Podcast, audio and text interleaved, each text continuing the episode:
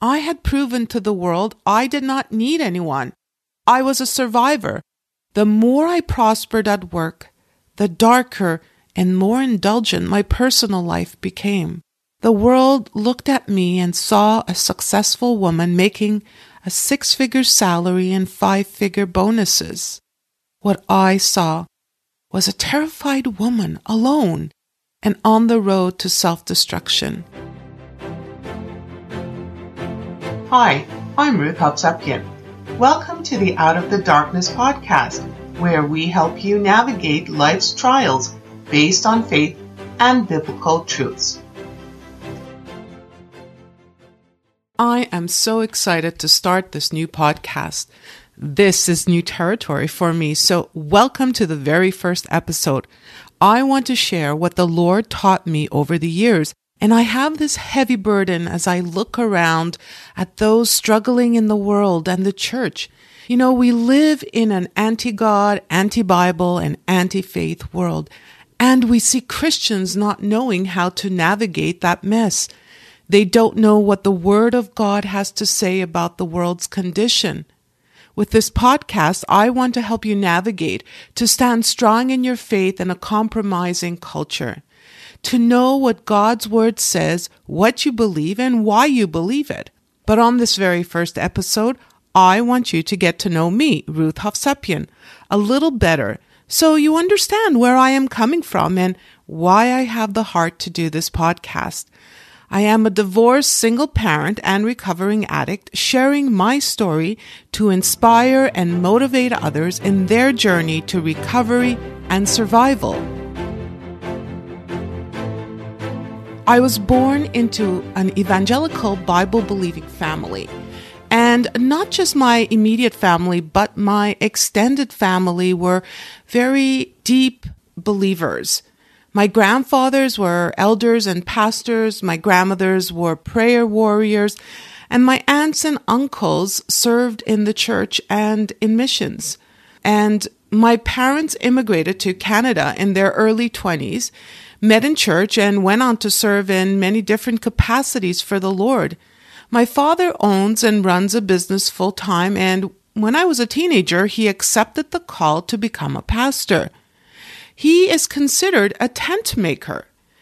A tent maker is a term used to refer to a person with a career to support himself while participating in Christian ministry. This practice is called tent making because of the Apostle Paul, who was a tent maker by trade and also supported himself in this way on his second missionary journey to Corinth. I was raised in a conservative, strict, yet loving family. But I was a rebel and troublemaker from a young age, the family's black sheep. I remember one day my poor parents were just so frustrated with me. They told me that I was the child of gypsies, and because I was such a troublemaker, even the gypsies couldn't deal with me and left me in the back alley. It's a good thing I look like my dad and my aunt, or else I'd be paying for years of therapy. At 11, I accepted Jesus as my Lord and Savior while attending summer camp. And one evening we watched the movie Left Behind. And, well, I really didn't want to be left behind. It looked scary. At 16, I was baptized. You know, these were not life changing events for me. I was scared, yes, Therefore, I did what I had to save my soul. At 21, I left a great corporate career to attend the Baptist Leadership Education Center in Oshawa, Ontario.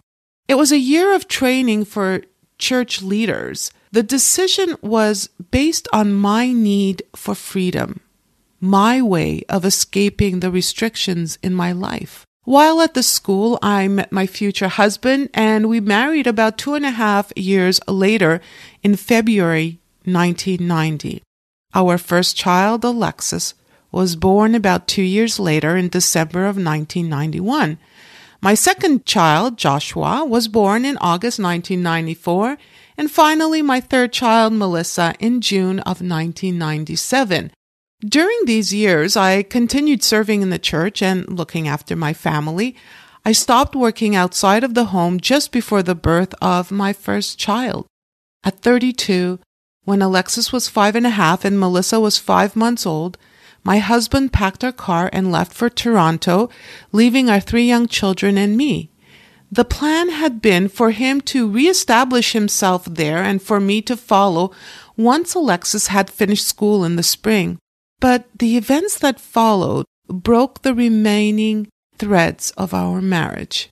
My world collapsed. I suddenly was a single mother struggling to pay the rent and feed my children. I was alone and I was scared.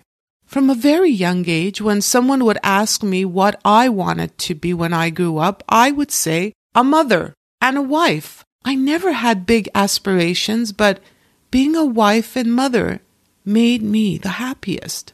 Well, with things taking a turn, and you know, life does give us these, I don't know, unexpected turns and twists and turns. I decided I had to go back to school. I studied and became a computer programmer and ended up having to work 70 to 80 hour weeks to prove my worth. After all, I was a trade school graduate competing in a world filled with masters and PhDs. I climbed the ranks and became a director, overseeing 150 employees in Montreal, a dozen in the US, and a team in India. I was on top of the world. I had proven to the world I did not need anyone. I was a survivor. The more I prospered at work, the darker and more indulgent my personal life became. The world looked at me and saw a successful woman making a six figure salary and five figure bonuses. What I saw was a terrified woman alone and on the road to self destruction. You know, I vividly remember the first time I walked into a club alone and ordered a drink. That was the first step into the bowels of hell. Every chance I had after that, I went out clubbing and partying. I knew every bouncer and bartender by name, and they knew mine. I was known as the one to hang out with if you wanted a good time. Over time, I got involved with the underground world, hung out with a big time drug lord, and saw and experienced things that make my skin crawl when I think back on those days. I thank God every night that I did not get into drugs. My drug was alcohol and sex. There were nights I blacked out and can't remember how I got to where I was and who I had been with. In January of 2011, my world once again crashed around me. I was let go from my job, and subsequently my friends, my social circle just disappeared. Looking back, it was God sent. I was alone again. How could I tell anyone that my life was in such a mess and that I needed help? How could I face my family and ask them for help, let alone confess my sins to God?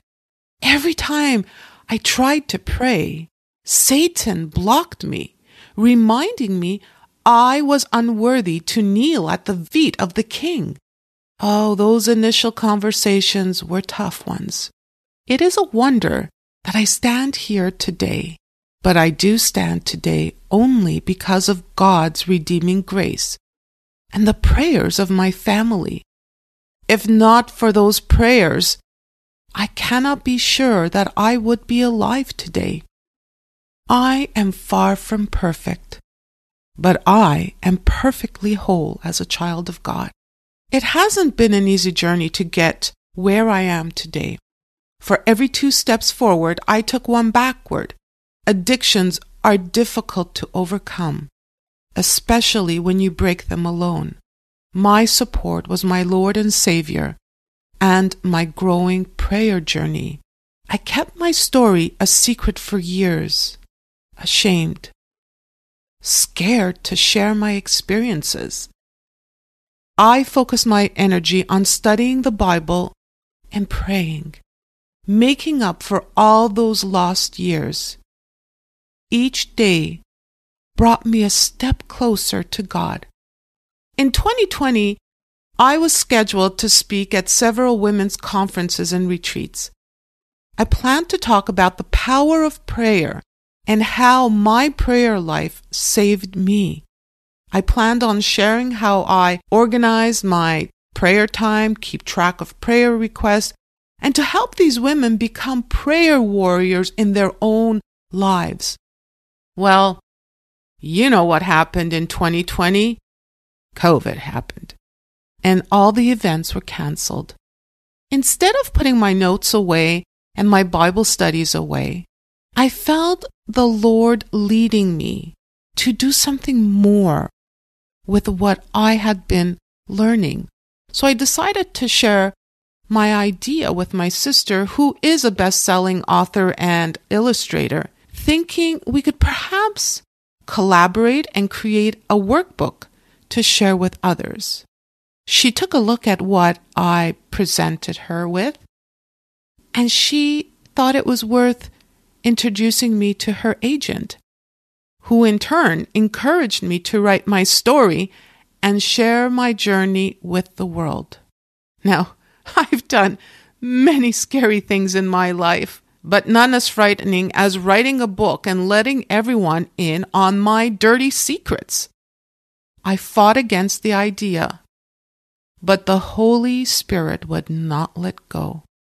My first book, 100 Days of Prayer, A Journey into Deeper Intimacy with God, was released in May 2020.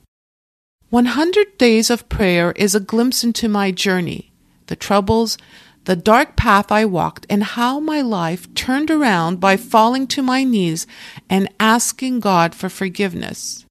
My prayer journey started tentatively.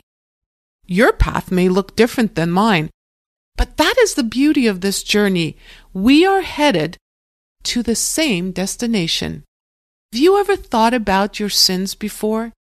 Does God's judgment scare you? Do you realize Jesus can forgive you of your sins too? I want to leave you with this verse. If we confess our sins, He is faithful and just to forgive us our sins and to cleanse us from all unrighteousness. 1 John chapter 1 verse 9. I want us to turn to the Bible and know what God's word says about different social issues we have to deal with.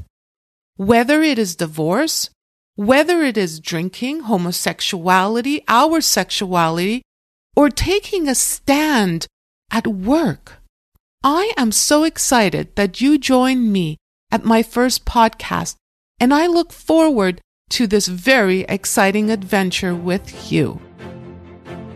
Thank you for joining me. To stay connected, follow me on Instagram and Facebook. If you like this podcast, can you help me find new listeners by leaving a rating and review? This small step takes only a moment, but really helps grow the listening audience. So let me thank you in advance. I hope you have a wonderful day, and until next time, let's continue on our journey as followers of Jesus Christ. I am Ruth Hovsepian.